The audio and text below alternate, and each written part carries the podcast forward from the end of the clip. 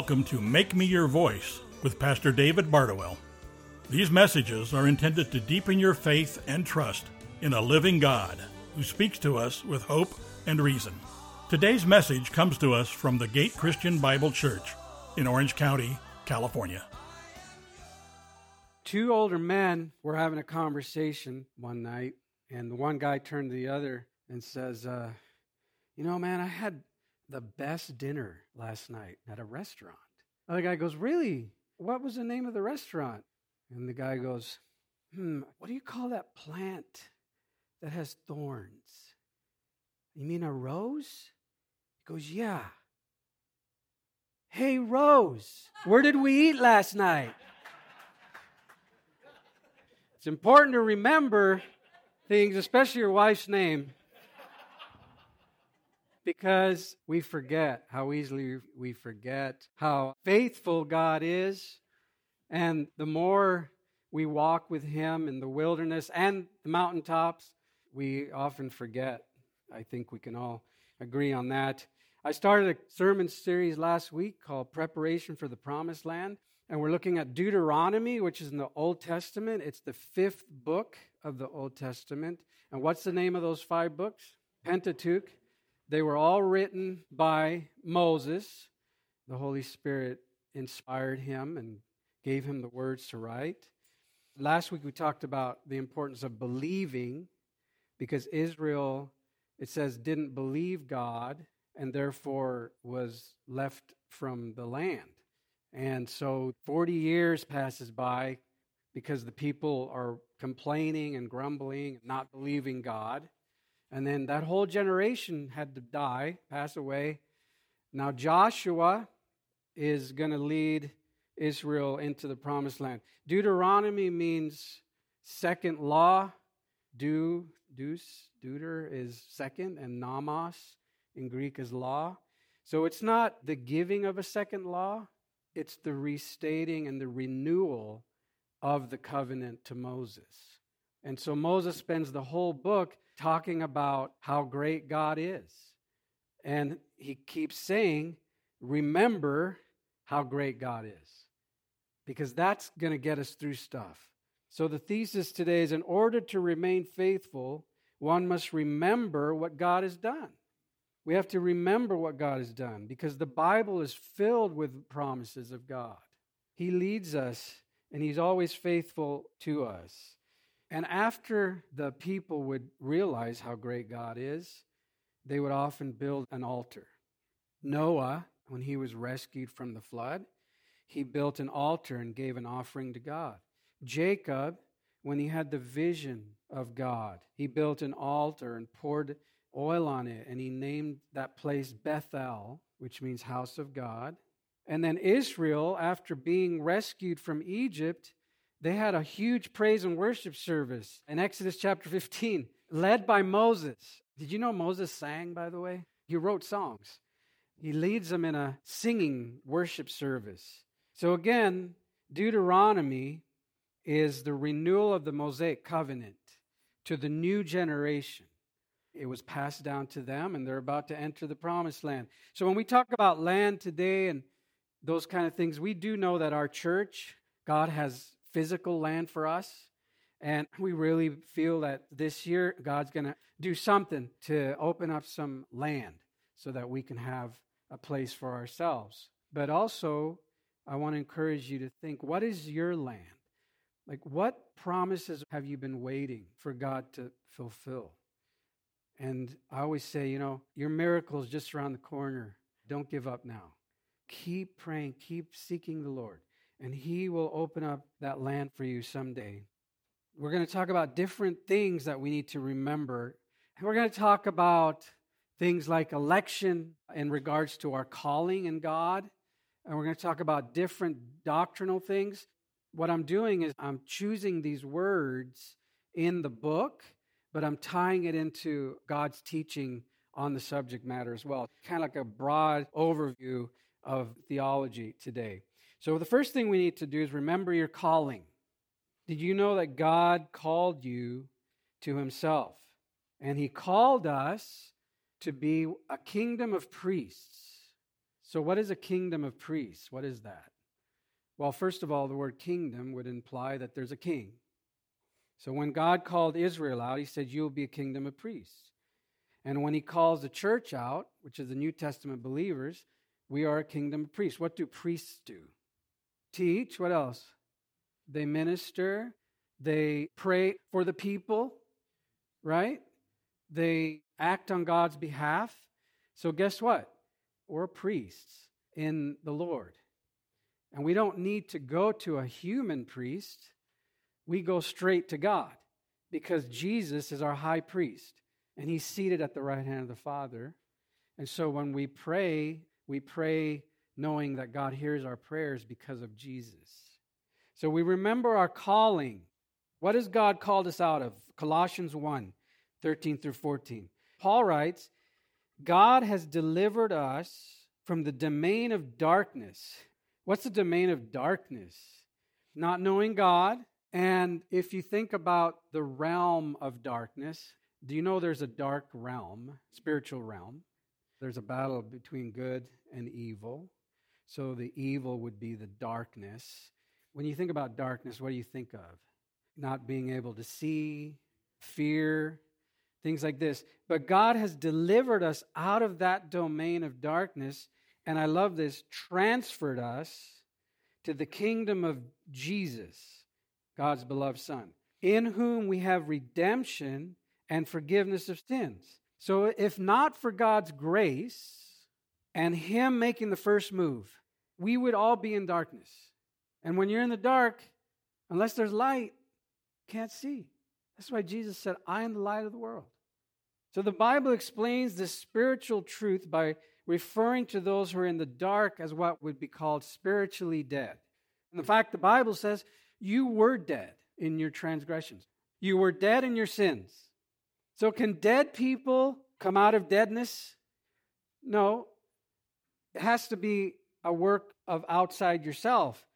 When Jesus raised people from the dead, they didn't raise themselves, God raised them. So it's the same thing with us. If we're spiritually dead and in the dark, only God can turn the light on and raise us. That begins our faith walk. When we're saved because of God's grace, because of his calling, we now have a new life and a new purpose. Romans 8:30 is a very important verse where Paul writes, "And these whom he predestined, he also called, and these whom he called, he also justified, and these whom he justified, he also glorified." Notice how many he pronouns are in there. We can't do these things for ourselves. It has to be an outside force an outside power that opens our eyes and an outside power that calls us out of darkness. Now, calling is often referred to as election. You ever heard that? God elected you. You remember when you were a kid and you're sitting out there and you're waiting for the team leader to pick you for their team, and there's like two guys, you're the team leaders, and we're all sitting out there, and you're hoping they call your name at least in the top 10. You know what I mean? because you're like, you hate to be the one that's like 25, right? Well, think about this God chose you to be on his team. We can't forget how important election is in regards to coming out of the darkness. There's two sides to the coin. You know, I mean, if I had a coin up here, you would see one side, you would see the other side. The two sides in this aspect are election and choice. Because if we don't have a choice, then we're robots. And that's not how God made us. He made us with a free will to choose. But yet, He also says He elected us and chose us. So, how's that work? I don't know. I mean, there's some things you just don't know. But it doesn't make it less true. Like, for instance, Jesus said to his disciples, You didn't choose me, I chose you. But then just a few minutes later, he says, I am the gate. Whoever enters through me will be saved, which is a choice. So, how's that work? It works. I mean, I can sit here and try and, you know, give a full on explanation of how that might work. But sometimes you just got to say, you know, God's ways are higher than ours, God's thoughts are better than ours. And He figured it out. But here's the cool thing about God's election and choosing us. When did this happen? Do you know when this happened? Ephesians 1 4. Look what it says. For God chose us in Him before He created the world. What? You mean God thought of you and chose you before you were even born? That's amazing. And that's how God works. God the Father made a choice to include you on His team, in His family, as a part of His kingdom of light, so that you didn't have to stay in the darkness. Now, you still had to make that choice when He called you, but thank God He called you because you were dead. Dead people can't do anything. He turned the light on. Now, that verse, Ephesians 1 4, has many implications. One implication is every life is sacred. If God chose you before you were even born, because He knew you'd be born, every life is sacred in all stages, including the womb. Another implication is God is in charge, not me. And then another implication is I owe it all to Him. I don't get any credit. There's no one in heaven say, hey, look what I did. They're all pointing to him and say, look what he did. So Moses realizes God's sovereignty and he assembles the people to hear God's word. And in Deuteronomy 4:10, Moses says, "Remember the day you stood before the Lord your God at Horeb," and that's another word for Mount Sinai, which was the giving of the 10 commandments, when he said to me, "Assemble the people before me to hear my words so that they may learn to revere me as long as they live in the land, and may teach them my word to their children. So, this verse gives four implications about the elect, the people that are called. First of all, we're supposed to assemble together as a church. The Greek word ecclesia is the word that's used as translated as church. It literally means assembly. It was used before the Bible the Greeks used this word as any type of assembly.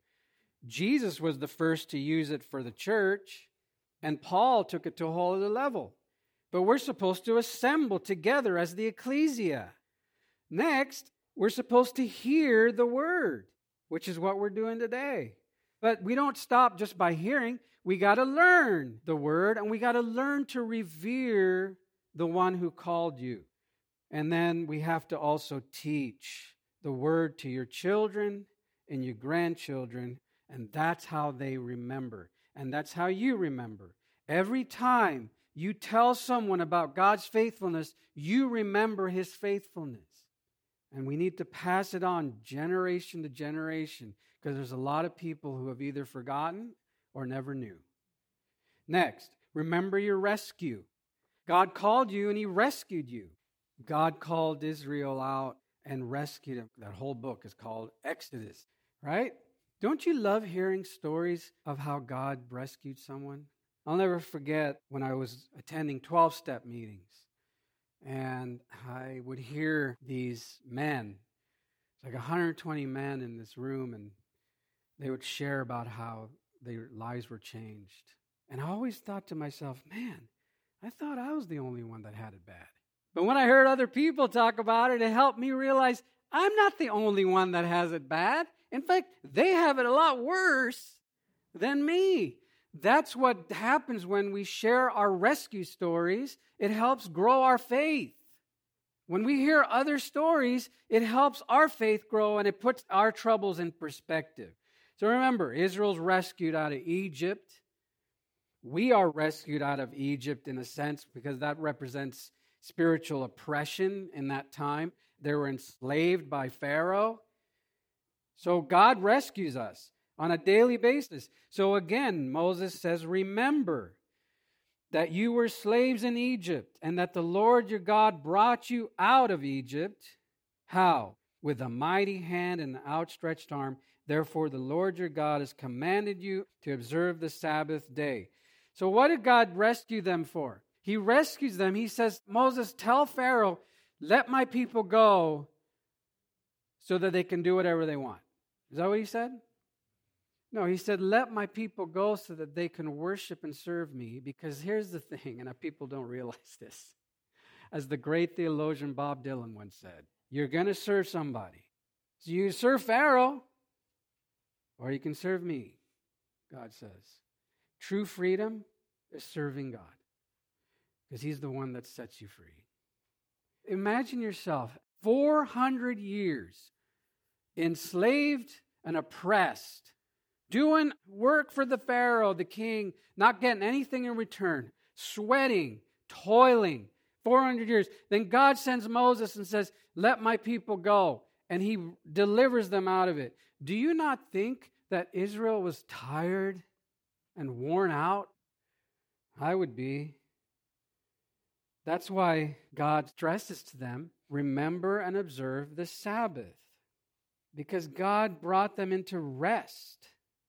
In your Bibles, turn to Hebrews chapter 4, and I'm going to read through this because Hebrews is in the New Testament, and it's written to a congregation of Jews who had become Christian, but some were falling away back to a works oriented religion rather than understanding of grace.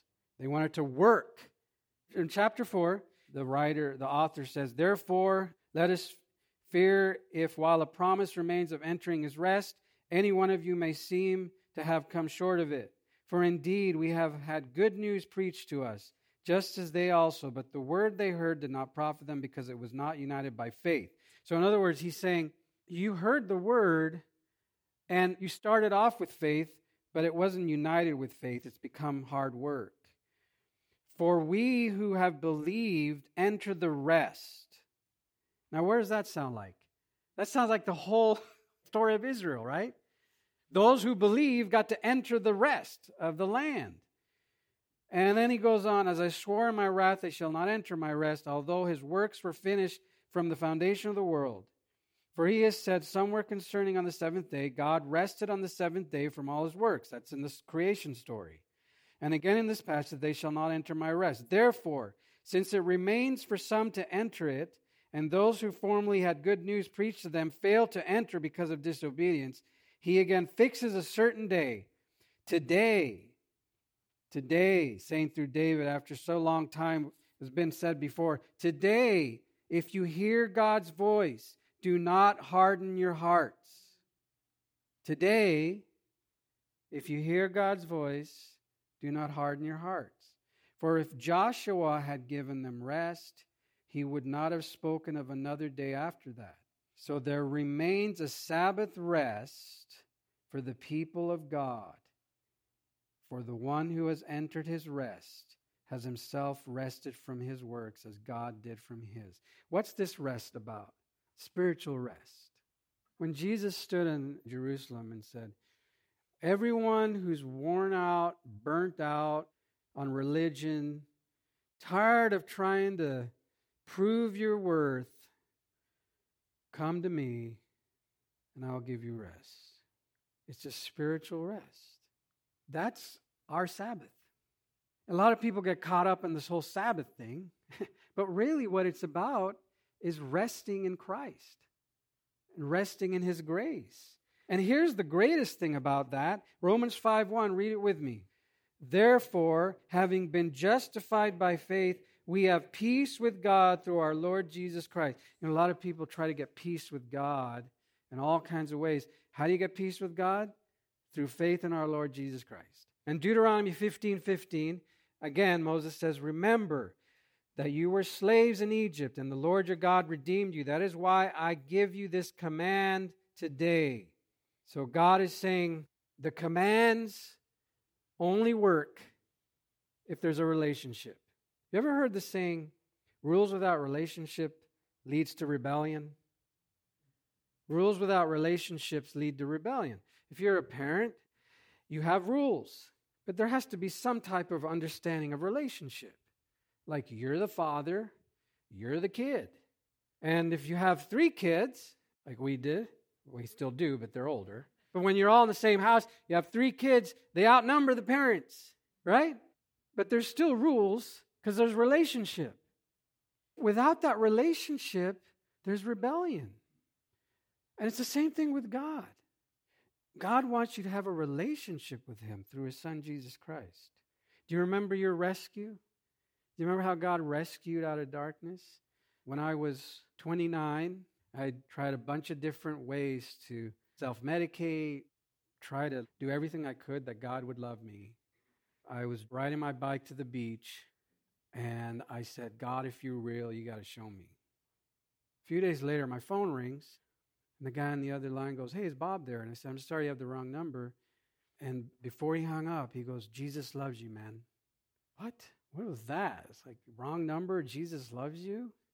Then the next day, I'm in a mall, crowded mall, and there's a guy sitting on a bench, and he looks at me and he says, Hey, man, Jesus loves you.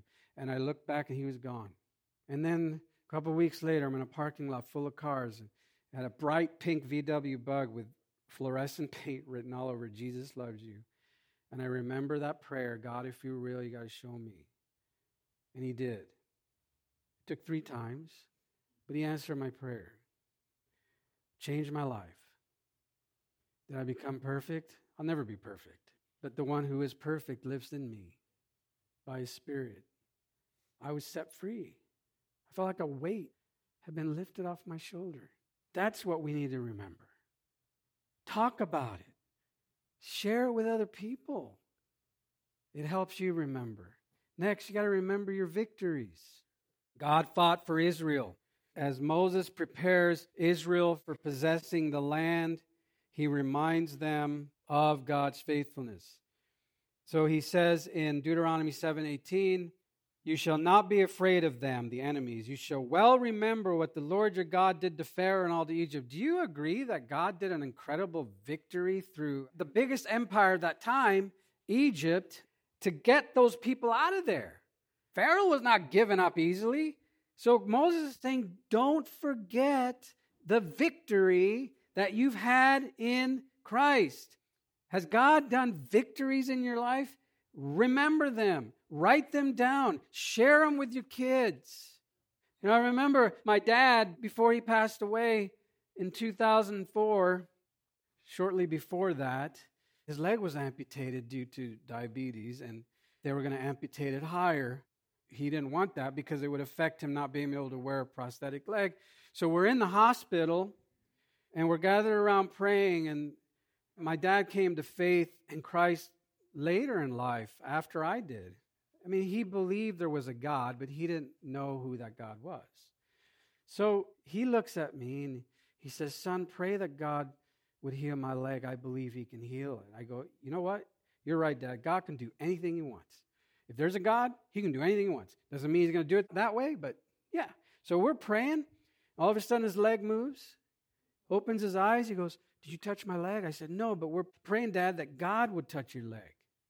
They wheel him down to surgery. About 15 minutes later, the doctor comes out and says, I don't know how to explain this. That's not the same leg we saw yesterday. It's totally healed. God can do anything. That victory changed people's lives. My dad was known as the miracle man at Hoag Hospital. I wish people would document miracles more. You know, in the medical community, right? Because whenever the doctor comes out and says, literally says, I don't know how to explain this, that's because you can't.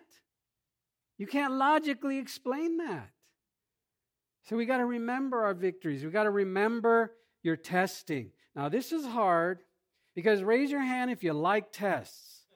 I don't like tests, stresses me out.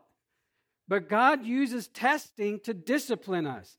In Deuteronomy 8 2, Moses says, Remember how the Lord your God led you all the way in the wilderness these 40 years. Why did he do that? To humble and test you in order to know what was in your heart. So he's saying, I know what's in your heart. I wanted you to know what's in your heart, whether or not you would keep my commands. And in Deuteronomy 8 5, you are to know in your heart that the Lord your God was disciplining you just as a man disciplines his son. Why does God use testing? Why does God discipline us? To grow our faith. In Hebrews 12 5 through 6, read it with me. My son, do not make light of the Lord's discipline, and do not lose heart when he rebukes you, because the Lord disciplines the one he loves, and he chastens everyone he accepts as son. The word discipline in Hebrew is to instruct, correct, and in Greek is to train a child up with correction. So if you have kids, you understand the importance of disciplining. Discipline is hard work. Like if you go to the gym and you're training muscles, you're disciplining those muscles to strengthen. It's not easy. You know what else is not easy? Playing the accordion.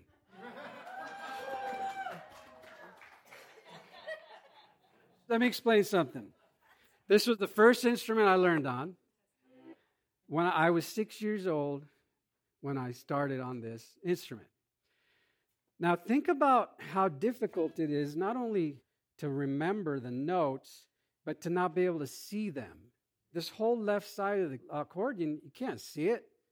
You just memorize it, right? So, like when you learn a C chord, okay, you, you know where it is F, G, okay? Now, that's kind of boring, right? But what if you go,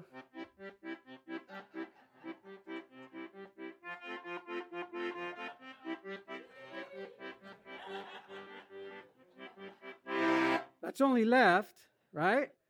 Then you add the right, right?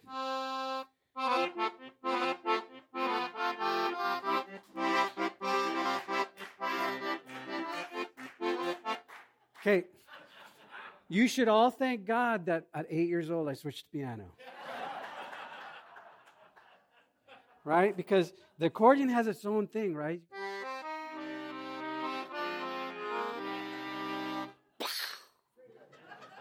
You know? Or it's polka, or it's, you know, whatever. The point is, that was really hard. I had a great music teacher. She pushed me, especially when I switched to piano. I loved piano. Couldn't get me off things. She pushed me really hard. She tested me. She put me in front of people in recitals, which scared the you know what out of me. Why did she do that? Because she saw potential. And she wasn't going to be satisfied with mediocreness. And neither was I. Well, guess what? God sees potential in you. And He doesn't satisfied with where you are right now. He wants you to get past that. He wants you to grow. He wants you to develop and be trained up and disciplined. And He uses trials and testing to do that. Why do we run away from that? Because it's not fun. But God disciplines us. But then the author of Hebrews goes on, he says he chastens us. That word in Greek is the same word that is used when Jesus was scourged before he was crucified with a whip. Why in the world would God do something like that to someone he loves? Well, first we need to look in context. You know, when people pull certain passages out without the context, it's confusing to say the least and like off a little bit, right? So if we look at Hebrews, where we were in chapter 12, let's go to chapter 12. And so we left off with He disciplines and scourges every son whom He receives. And then in verse 7, the author says, It is for discipline that you endure. God deals with you as sons. For what son is there whom his father does not discipline? But if you were without discipline, then you are illegitimate. In other words, what father doesn't want to discipline his son? Furthermore, we had earthly fathers to discipline us, and we respected them. Shall we not much rather be subject to the Father of spirits, God, and live? For they disciplined us for a short time, but he disciplines us for our good, so that we may share his holiness. All discipline for the moment seems not to be joyful, yeah, but sorrowful. Yet to those who have been trained by it, it leads to peaceful fruit and righteousness. I love what Pastor Sam says. He says, Punishment is payment for past behavior and produces guilt and shame. But discipline is training for future behavior and produces perseverance. There's a difference between punishment Discipline. Discipline is for future. And that's what God is concerned about.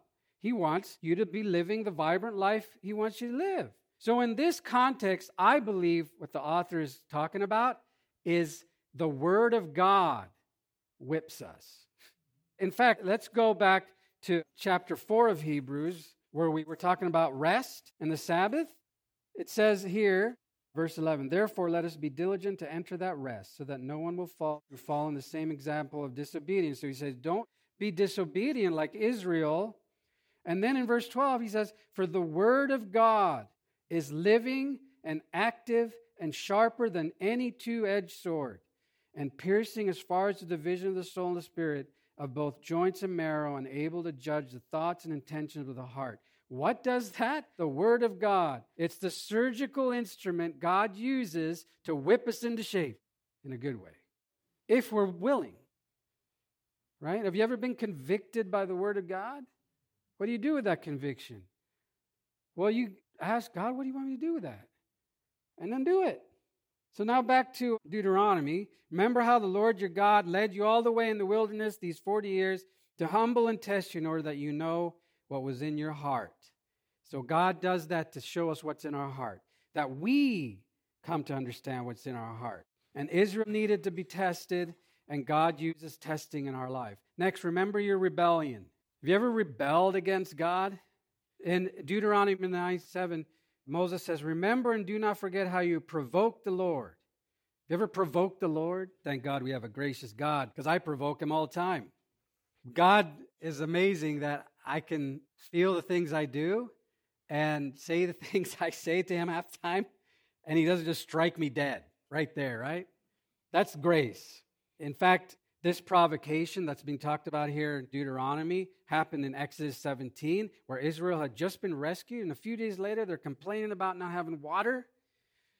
And this is the second time they complain about not having water. So God instructs Moses to strike the rock so that water would come out. Water comes pouring out of the rock. And in the New Testament, this is the awesome thing about the New Testament, it helps complete the picture. It says, and all drank the same spiritual drink, for they drank from the spiritual rock that followed them, and that rock was who? Christ. That rock that Moses struck, that rock was Christ. When we get to the Gospel of John, Jesus confirms that. In John chapter 7, it says, Now on the last day, the great day of the feast, Jesus stood and cried out, saying, If anyone is thirsty, let him come to me and drink. He who believes in me, as the scripture said, from his innermost being will flow rivers of living water. But this he spoke of the Spirit, whom those who believed in him were to receive. For the Spirit was not yet given because Jesus was not yet glorified. There's so much in there. But here's what I want to understand. Even in the rebellion of Israel, we find out later that Jesus is the rock from which water comes out and we find out what that water is. What is it? The Holy Spirit. The living water is the Holy Spirit. Then, when someone believes in Christ, we receive His Spirit. And that is eternal living water. In Deuteronomy 9 7, from the day you came out of the land of Egypt until you came to this place, you have been rebellious against the Lord. And rebellion is the word marah. And in Exodus 15 23, says, When they came to Marah, they could not drink the water of Marah because it was bitter. Therefore, it was named Marah. Marah means bitter. What's he saying? He says, From the moment you came out of Egypt, you were rebellious against God and you became bitter. The water was bitter. Rebellious people become bitter, right? If you hold on to anger, you become bitter. The other day, I was talking to someone who claims to be an atheist. And I said, So you believe there's no God? Yeah. Because he was getting on me about how can you believe there's a God? I said, So you believe there's no God? Yeah. So you believe there's no God? Yeah. You're questioning my belief in God, but not questioning your belief there's no God? That's faith. I've just chosen to believe in the God of the Bible.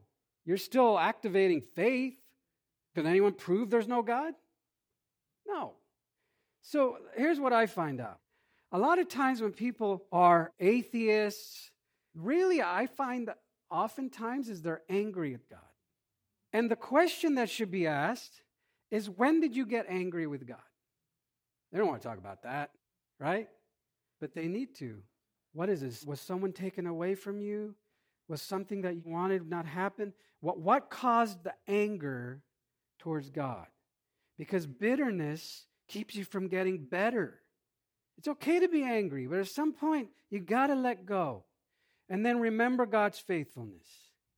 The last thing Moses does before he dies at the end of Deuteronomy, he sings a song. Let's look at that. Deuteronomy chapter 31. So, what happens is Moses is about to commission Joshua, and then God says in verse 19, Now, Moses, write this song and teach it to the sons of Israel. Put it on their lips so that the song may be a witness for me against the sons of Israel. For when I bring them into the land flowing with milk and honey, which I swore to their fathers, then they will turn to other gods and serve them. What's happening is God's giving Israel a glimpse of their upcoming captivity to Babylon.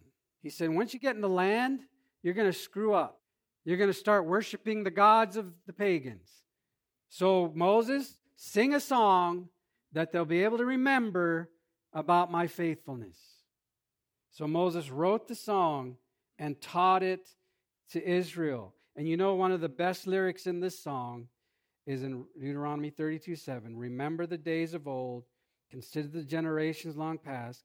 Ask your father, and he will tell you, your elders, and they'll explain it to you. What God's saying is, Israel, when you blow it big time, when you forget how faithful I am, ask your fathers, your mothers, ask the older people.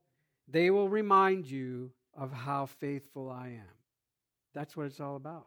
Remember, share it with people, share it with generations, so that the story can be passed down of how faithful God is. I want Philip to come up and lead us again in a couple of verses of Great is thy faithfulness, because when we sang it earlier, I don't really think we meant it.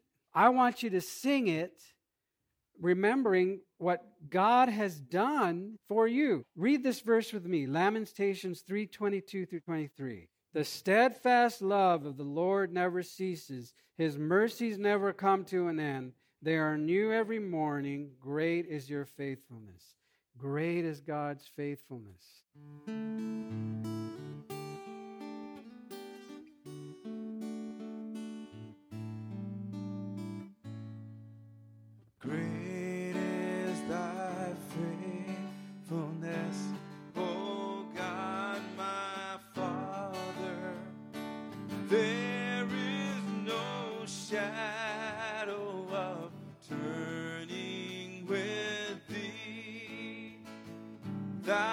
Power